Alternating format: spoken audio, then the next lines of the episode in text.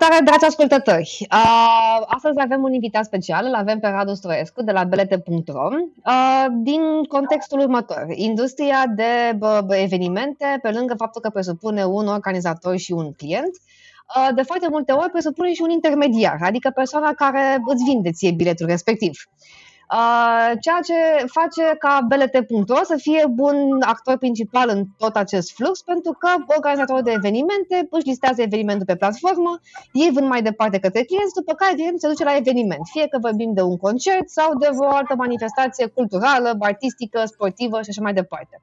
Uh, deși toată lumea vorbește despre amânarea evenimentelor în contextul pandemiei COVID-19 și cât de afectați sunt uh, organizatorii de evenimente, Uh, prea puțini au abordat subiectul ce face o agenție de ticketing în toată perioada asta, cum gestionează relațiile cu, bă, cu clienții și cu organizatorii de evenimente. Radu, zim așa la, o, la un prim duș rece, uh, cum a fost pandemia COVID-19 pentru voi până acum? Cum v-a impactat? Bună, Ana! Păi foarte simplu. Muncim de trei ori mai mult și ne-au scăzut veniturile cu 99,5% în ultima Ceea ce este un procent bun. Ceea ce este un procent bun, având în vedere că, practic, ceea ce facem noi a fost interzis expres prin ordonanță. Da? Dacă la restaurante le-a mai lăsat această portiță de a livra la domiciliu, tot ce înseamnă concerte și adunări mai mari de 30 de oameni sunt interzise expres. Deci nu poți să faci niciun fel de. nu poți să ții niciun fel de eveniment. Țin minte că am avut o situație la Bacău cu o piesă de teatru, ne-am chinuit acolo, erau 1300 de oameni, venise ordonanța aceea cu 1000, ne-am spart în două ore de reprezentație, am anunțat toți oamenii, veniți la ora respectivă, deci am muncit ceva și exact când să oamenii în sală efectiv a venit de la primărie sau, nu mai știu, Consiliul Județean și i-a scos. Adică le-a interzis să, să susține ah, evenimentul. Ah, pe loc. Deci erau luate avizele de la DSP, i-au oprit chiar și așa. Da, că practic inițiat de organizare de evenimente a fost mai întâi cu un număr de oameni, după da, care stai puțin că ducem la 200, dacă autorizarea DSP-ului, dar de fapt la 100, dar de fapt la 50, dar de fapt la 30, dar până la urmă da.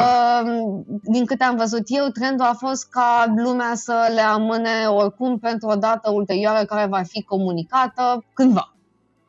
Da. Sau nu? Nu, de obicei au încercat uh, toți organizatorii, ei încearcă să-și găsească noi date și să facă mutările evenimentelor care erau în perioada asta pe date disponibile.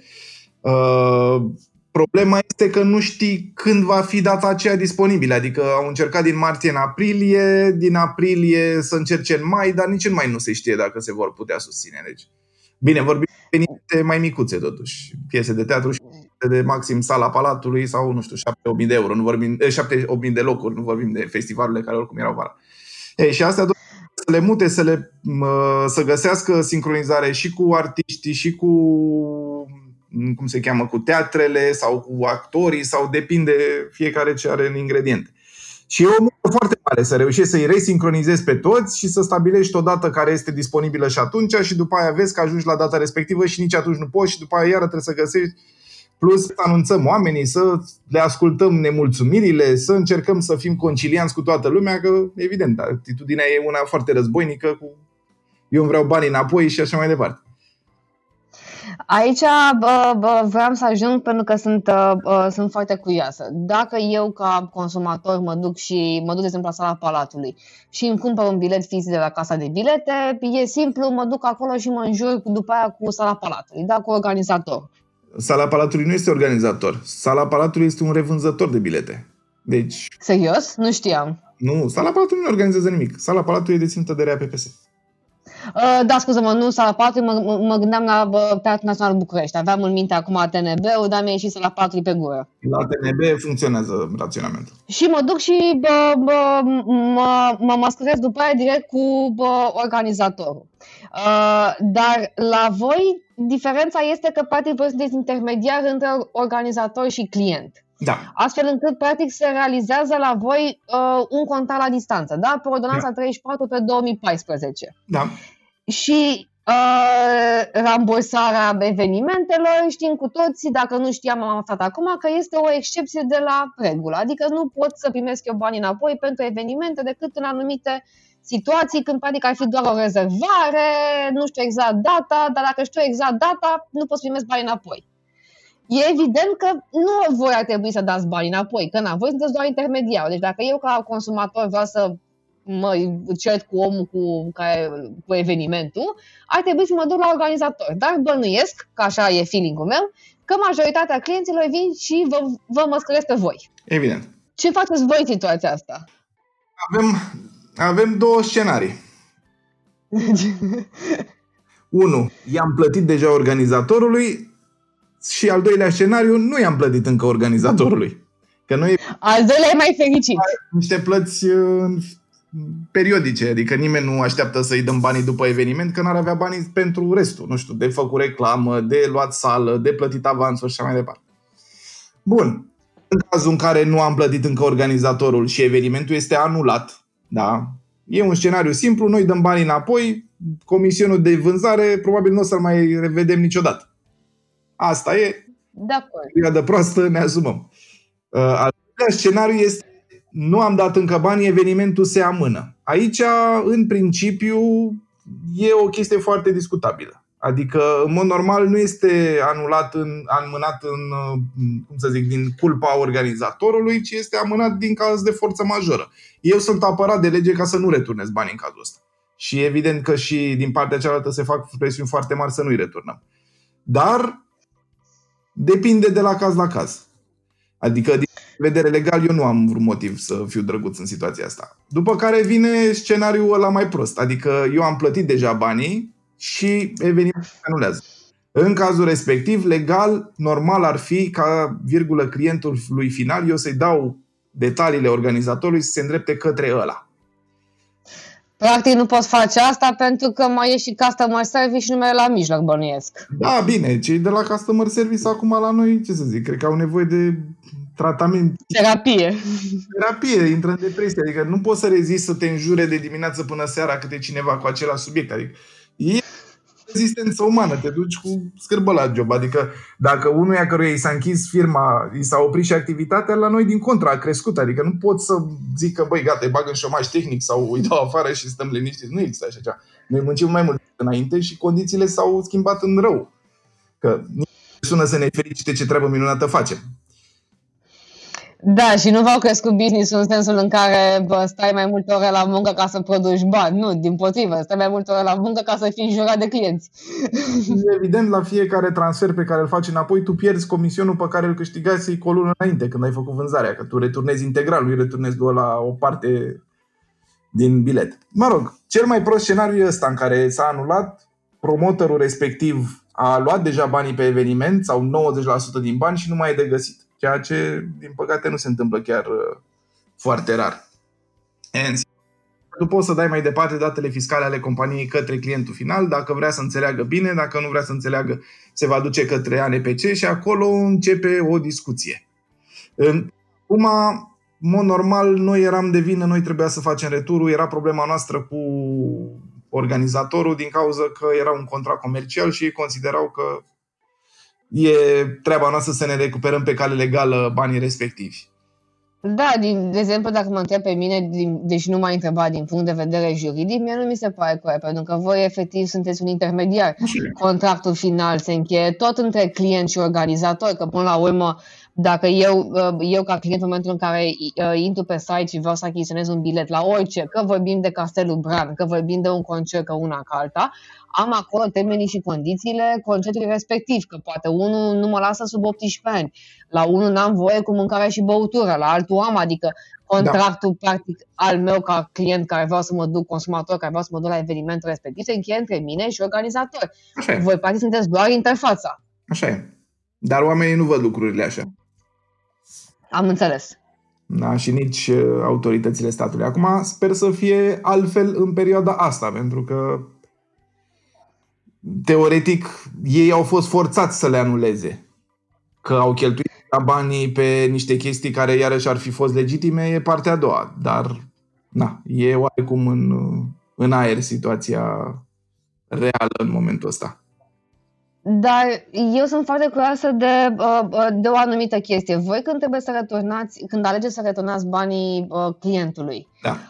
informați mai întâi organizatorul și cereți acceptul sau nu? Că practic până la urmă ar trebui să-și dea. De la caz la caz. Dacă e, da, dacă este amânare, se discută fiecare caz individual, noi spunem ce argumente a prezentat persoana în cauză și atunci decide organizatorul dacă îi se returnează sau nu. În caz de anulare nu mai cerem nicio opinie, deci îi returnăm noi. Uh, am întrebat asta pentru că mă gândesc că dacă la un moment dat uh, uh dați voi bani înapoi fără să fie, de exemplu, organizatorul de acord, puteți să aveți probleme pe cealaltă parte în care să fie organizatorul să zică, păi stai mă puțin, pe mine m-a întrebat înainte până să-i dai eu bani înapoi? Da, avem. Că poate eu nu eram de acord. Sigur că da, avem discuția asta. Uh, și atunci ce faci? Ce noi să scoatem în evidență este că noi facem un dialog cu fiecare în parte. Și dacă Dumnezeule. bilete, da, eu îi fac retur pe 10, înseamnă că i-am salvat 490. Și ar trebui să aprecieze în primul rând chestia asta. Dar uh, în tot contextul ăsta de, uh, de pandemie și de anulare de evenimente, uh, mai ales ca urmare a deciziilor autorităților, ați văzut cumva, nu știu, vreo posibilitate de altă nișă? Adică, nu știu, foarte evenimentele să se mute pe online, pentru că na, am văzut că pe lângă evenimente de concerte culturale și artistice, mai aveați la un moment dat și foarte multe conferințe pe, la care vindeați bilete. Da. Adică acum uh, s-au mutat uh, în online și vând bilete în continuare prin voi sau pur și simplu s-au mutat în online și hype uh, E complicată discuția aici. Adică, în primul rând, oamenii, în momentul în care s-au schimbat regulile jocului, au fost într-o perioadă de Uh, panică, ce facem, cum ne organizăm, ce o să fac în continuare. Abia în ultimile zile am simțit așa un uh, vânticel, să-i spunem, de reorganizare. Hai să facem ceva, hai să vedem cu ceea ce avem la dispoziție, ce putem să organizăm, ce putem să facem, pentru că viața trebuie să continue. Nu ne-am oprit în drum și până la urmă nici nu știm cât ne oprim. Și sunt uh, diversi care au început să facă. Adică există tot felul de podcasturi, există tot felul de conținut în online, există tot felul de, nu știu, concerte care au început să se facă și transmise live. Fiecare încearcă ce poate. Acum, pe partea de monetizare este o, întreagă întrebare, pentru că evenimentul live tu îl cumperi pentru atmosferă, pentru sonorizare, pentru foarte multe chestii. E greu să dea, să-ți dea cineva bani suficienți cât să-ți acopere măcar producția într-o situație de genul ăsta. Chiar dacă acum, da, există potențial pentru că stai acasă, te-ai plictisit de contentul de pe Netflix, de exemplu, sau ce platforme folosești în mod uzual și ai vrea să vezi și altceva.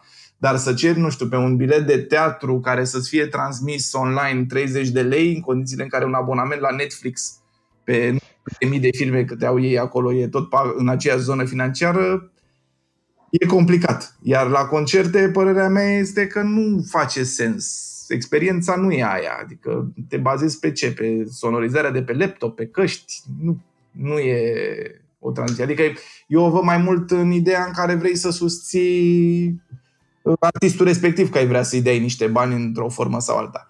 Ce însă încercăm acum să facem este să reluăm activitatea celor care aveau cursuri de fitness, să lecții la distanță și chestii de astea, unde, care chiar se pot face prin un sistem remote. Experiența nu e aceeași, dar nu e foarte diferită. Ar avea deja clienții respectivi și să încercăm acolo să venim cu un ajutor. Să simplificăm metoda de a încasa banii de la clienți, de a ține o regulă de cine a plătit, cine n-a plătit, să găsim un mod transparent ca și cei care au plătit să primească unde se uită. Adică tu poți să ții o evidență așa pe caiet sau nu știu dacă ai 10-20 de oameni, dar în momentul în care vorbim despre lecții de fitness unde participă 100, e foarte greu să ții evidența, bă, mi-a plătit ăla, i-am trimis unde trebuie să intre, am, știu că nu poate să transmită mai departe unde se întâmplă evenimentul și așa mai departe. Știu, pentru că asta, asta era o chestie despre care, despre care vreau să, să vorbesc, pentru că tocmai am văzut că ați început să publicați pe platformă bă, și evenimente de, bă, de genul ăsta.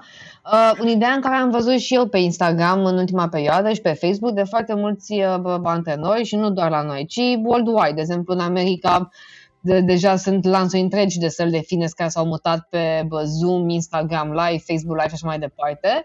Uh, și văd la un moment dat că ar putea să fie o, o nișă destul de bună dacă se menține trendul. Că, na, de exemplu, uite, eu sunt omul care, mie nu-mi place să mă antrenez singur acasă, adică nu-mi place, sunt, nu neapărat că sunt leneșă, dar mie, mie îmi place vibe-ul ăla, știi?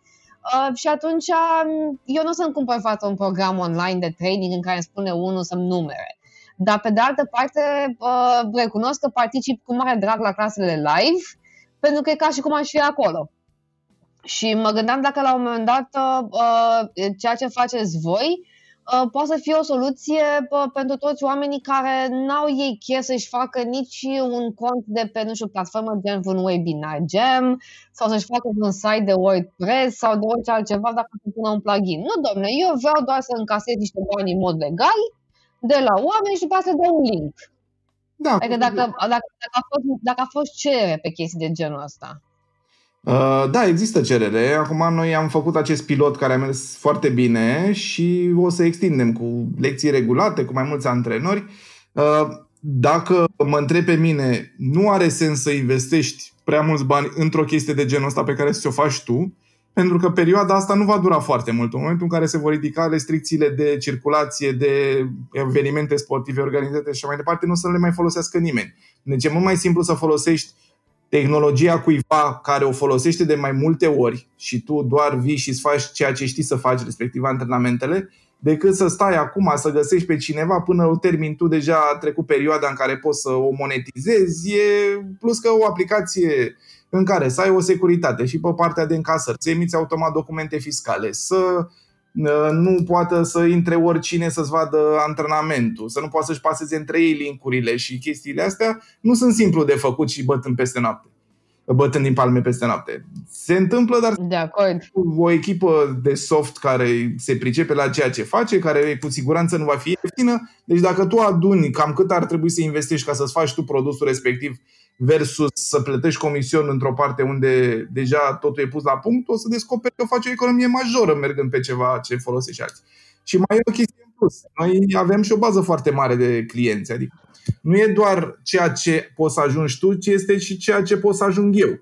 Că noi tot ce avem pe site pleacă într-o comunicare către clienții noștri, vezi că poți să vezi și chestia asta, a apărut nouă. Și vorbim de zeci de mii de abonați pe diversele canale pe care le avem de promovare de newsletter, de push notification și mai departe. Măcar 1% din aia, dacă îți vin, sunt mai mulți decât toți studenții pe care i-ai avea tu în mod normal. Da, uite, sincer o să fiu, acum când, când vorbeam cu tine, mi-am dat seama că, hei, uite, aș fi putut să fac și webinariile prin voi. Da, uite, fix acum m-am gândit. Exact. Da, idee bună. Exact, exact. Da, pentru că uh, uh, ok, tu te duci acasă acum și uh, te duci pe moda de uh, terapie online, coaching online, uh, fitness online sau ce uh, chestii mai vrei să mai faci tu pe online, dar tu ai fi uh, restrâns doar la oamenii care te urmăresc pe tine, pe Instagram, pe Facebook, pe una exact. pe alta. Dacă ești, nu știu, între primii bă, din România, să spunem că te urmăresc, nu știu, 30-50 de mii de oameni. Da. Dar activ nu să fie mai mult de 70-80. Pe când, da. pe când dacă voi oferiți și serviciul de uh, publicitate către publicitate, de informare a comunității pe care o aveți, de promovare, mi se pare deja bun plus. Și mai mult, până când mi-aș implementa eu cu echipa mea uh, softul acasă cu CRM și toate astea, vorba ta, trece pandemia. Da, și în momentul ăla nu mai ai ce să mai vinzi. Cel puțin uh, sportivă ok, webinare și altele sunt altă poveste, dar pe zona sportivă nu mai. Dar crezi că va fi totuși un trend uh, bă, crescut de webinarii bă, în următoarea perioadă, bă, cel, puțin, uh, bă, cel puțin la noi? Că uh, sunt foarte curioasă la un moment dat, uh, o, o să cer statistici oficiale, de când au dat, uh, bă, nu știu, de exemplu cum e Muzeul Louvre, a dat acces la, la liber și așa mai departe. Uh, Uh, bănuiesc că, na, din punct de vedere cultural și media, cum spuneai și tu, nu prea mai are sens să plătești acum 20 de lei ca să vezi pe un monitor. Că, na, ori vezi la cinema măcar, ori live. Exact. Dar pe partea de webinarii ar fi o chestie uh, care să, nu știu, să se consume mai mult în următoarea perioadă, chiar și după ce trece pandemia? Eu cred că oamenii o să cumpere și așa ceva, o sunt uh, chestii care sunt interesante și poate nu poți să ajungi sau sunt chestii interesante și nu mai sunt locuri, deci da, asta ar putea să funcționeze. Tot ce ține de experiență în sine și care poate fi făcută și de pe un laptop, eu zic că va funcționa. Ceea ce nu poți să redai pe un device uh, electronic, eu zic că nu. Adică, clar, o atmosferă de concert n-ai cum să o replici. Poți să ai tu cel mai bun sistem de sonorizare și cel mai bun televizor din lume și nu e același lucru cu a te afla acolo. La fel, și pe, pe teatru trebuie să fie acolo, să vezi actorii, să simți cum se mișcă, să auzi sala, e cu totul și cu totul altceva. Uh, pentru că, na, sunt foarte curioasă, uh, cel puțin acum, bă, na, e o întrebare un pic mai, uh, mai personală. Uh, la ce vă gândiți voi din punct de vedere de business? Pentru că uh, pe partea de, de ticketing, că exact cum spuneai și tu, prima oară s-a anunțat starea de urgență de pe 16 martie până pe 16 aprilie. Acum am văzut că s-a prelungit cel puțin până pe 16 mai. Uh, sau nu, se va prelungi, luni se publică decretul. Um, și atunci, uh, până la urmă, voi aveți niște angajați, uh, aveți acum un cash flow care uh, Uh, la cum ai spus tu mie că se muncește de, de, de trei ori mai mult, dar se încasează de la 99% mai puțin, um, bănuiesc că o să ajungeți pe un cash flow negativ în, în curând. Cum gestionați voi toată perioada asta?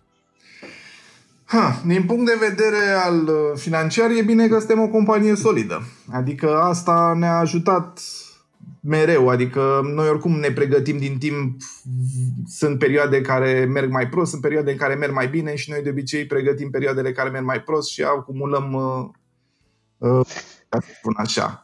Uh, evident, contează foarte mult cât se va prelungi toată povestea asta. Eu cred că, la fel cum s-au închis treptat, la fel își vor reveni în ordine inversă Adică, odată cu ridicarea restricțiilor, oamenii or să vrea să iasă la restaurante, la baruri, să vadă piese de teatru și așa, ori noi facem vânzarea pe viitor. Adică chiar dacă suntem în luna iunie și acum s-a ridicat, uh, cum se cheamă, această problemă a adunărilor, uh, noi o să vindem pentru iulie, pentru august, pentru septembrie, pentru octombrie, deci teoretic ar trebui să fim în regulă pe chestiile astea. Acum, încă o dată, nimeni nu știe. Mai contează puțin și optimismul cumpărătorului și câți bani mai are de o parte și care economic.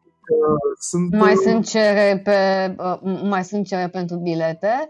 Adică, de exemplu, lumea cumpără acum și pentru decembrie sau pentru noiembrie? Nu, nu. Una, adică o vânzare pe săptămână nu poți să zici că e vânzare sau activitate. Alea sunt excepții, nu știu, se plictiseau. Nu, eram curioasă pentru că asta este, uh, la fel când vorbeam, uh, uh, problema companiilor aeriene, că ele cu orice ofertă ar veni acum, inclusiv pentru noiembrie, decembrie, când ar fi Crăciunul, oricât de bombă ar fi oferta respectivă, lumea se uită și zice, bă, da, mă duc în Thailanda cu 150 de euro. Păi da, dar chiar ajung în Thailanda sau nu mai ajung? Da, asta e discuția cu eu știu ce va fi. Acum, problema cu biletul de avion este că chiar dacă dai pe el 10 lei, 15 lei, nu este numai biletul de avion, că nu te urci în avion și aia este vacanța. Trebuie să mai plătești o cazare, trebuie să mai plătești o masă, trebuie să mai plătești un taxi de la aeroport la cazare și așa mai departe. Uh, cheltuiala e mult mai mare decât un bilet de ceva, adică și, cum să zic, uh, decizia de cumpărare se face oarecum mai greu. Dar, evident, contează foarte mult psihicul uman, adică să avem încredere în viitor, că lucrurile vor fi ok, că o să mai câștig bani, nu că suntem toți în... Deși, să fiu sincer, nu sunt foarte convins că suntem atât de prost din punct de vedere economic. Adică multinaționale nu au oprit uh, activitatea, chiar se lucrează mai poate mai mult decât înainte. Sunt un număr limitat de activități care au fost blocate complet. Restul merg funcționează. Da, dar încă e un blocaj mental uh, bă, ca să-ți dai seama exact ce, ce, ce se întâmplă. Da, blocajul mental există, da. da. Eu eram curioasă totuși la un moment dat, uh, bă, inclusiv din punct de vedere al relației voastre cu organizatorii, pentru că mi-ai spus uh, că într-adevăr ai cele două scenarii și mă întorc acum. Uh, ai scenariu în care uh, ai plătit deja banii organizatorului și respectiv tu ți-ai încasat comisionul și scenariul în care încă nu i-ai dat banii organizatorului uh, pentru, pentru comisionul și comisionul respectiv. Uh-huh. Dar uh, uh, tu nu te poți proteja în niciun fel față de organizator. Exact ce a spus ea ANPC-ul. Uh, care e relația ta contractuală cu organizatorul? Că așa, până la urmă, dacă tu ești întotdeauna obligat când se amână un eveniment sau orice altceva, să dai bani înapoi, inclusiv prin renunțarea la comisionul tău, tu practic mereu ești în pierdere, ca să zic așa. Adică nu aveți nicio pârghie legală sau mă, contractuală prin care măcar să poți recupera ceva de la organizator, că voi sunteți practic aici victime colaterale, deși voi faceți o mare parte din activitate. Da. Uh, poți să faci ce contract vrei tu. Dacă ăla nu mai are... Am înțeles. Știi cum e. Da. Și oamenii nu, nu simpatizează cu chestia asta. Adică el știe, băi, eu am nevoie de bani, nu știu, dacă 1000 de lei nu era o problemă în urmă cu 3 luni de zile, acum 1000 de lei am nevoie de ei. Când zic 1000 de lei mă refer la, nu știu, 2-3 bilete de, pentru un eveniment. Și nu o să-i spui tu, știți că i-am dat ăla și ăla are o problemă. El își vrea banii de unde, a, de unde a cumpărat.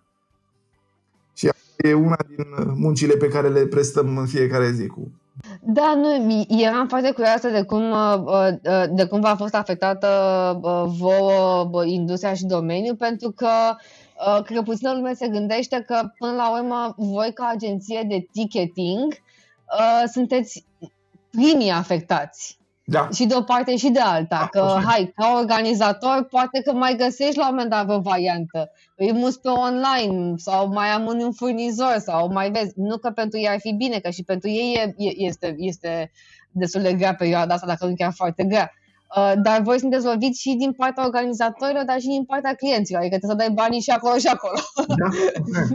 Uh, noi, iarăși, avem și din partea cealaltă presiune din partea organizatorilor să-și încaseze și banii pe care teoretic nu i-au încasat și noi încercăm să găsim și acolo un raționament. Da, dar hai să vedem dacă puteți să-l țineți.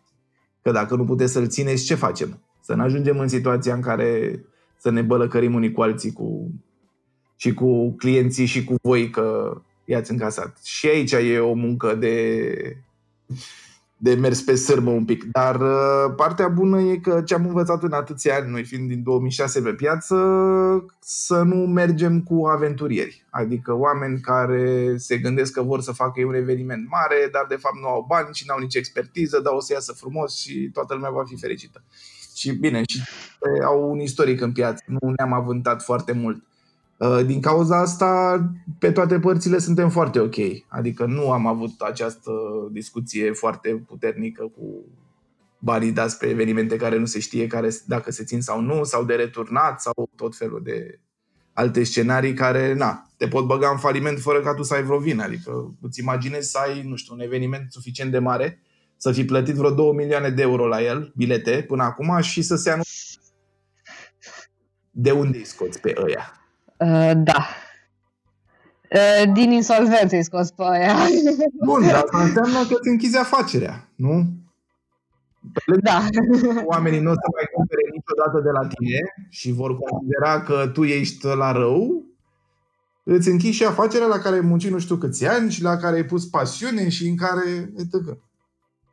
Da, sunt și scenarii de genul ăsta. Da, și culmea, uh, mă uitam în timp ce vorbeam cu tine pe uh, ordonanța militară, că practic voi nu intrați neapărat în categoriile direct afectate, pentru că na, uh, tu nu ești organizator de evenimente, tu intri la categoria aceea, la certificate de stații de urgență, cum o numesc eu, um, categorii de um, operatori economici care prestează servicii către populație. Da. Uh, de, deși vorba, sunteți printre primii bă, bă, afectați ca, ca industrie pe, pe deci chiar uh, mă uitam zilele, mă, zilele trecute cum ne-a scăzut nouă vânzarea. Deci efectiv au fost scăderi de 50%, 50%, 50% până când am ajuns, nu știu, la 1000 de lei. De tot, de tot. Mă refer în fiecare zi se înjumătățea vânzarea cu din ziua anterioară. Asta de pe 31. Deci a fost nu mai știu, a început de undeva de pe 17-18 și în fiecare zi a scăzut la jumătate, la jumătate, la jumătate, până când n-am mai avut să mai scadă. Da. Da, adică vorbea, tăiem, tăiem, tăiem, dar după aia jumătate din zero e tot zero, știi? Da, e tot zero și s-au oprit acolo, n-am mai avut da. să mai scadă, ceea ce e bine. Bine, am început să returnăm. Exact. Că și asta e o, e o cifră. Um, Radu, uh, îți mulțumesc frumos uh, pentru discuție și pentru faptul că ți-ai păstrat uh, și în perioada asta uh, optimismul și simțul umorului. Uh, și vorba aceea, uh, distanțarea socială cât mai plăcută. Da, bine, mulțumesc la fel.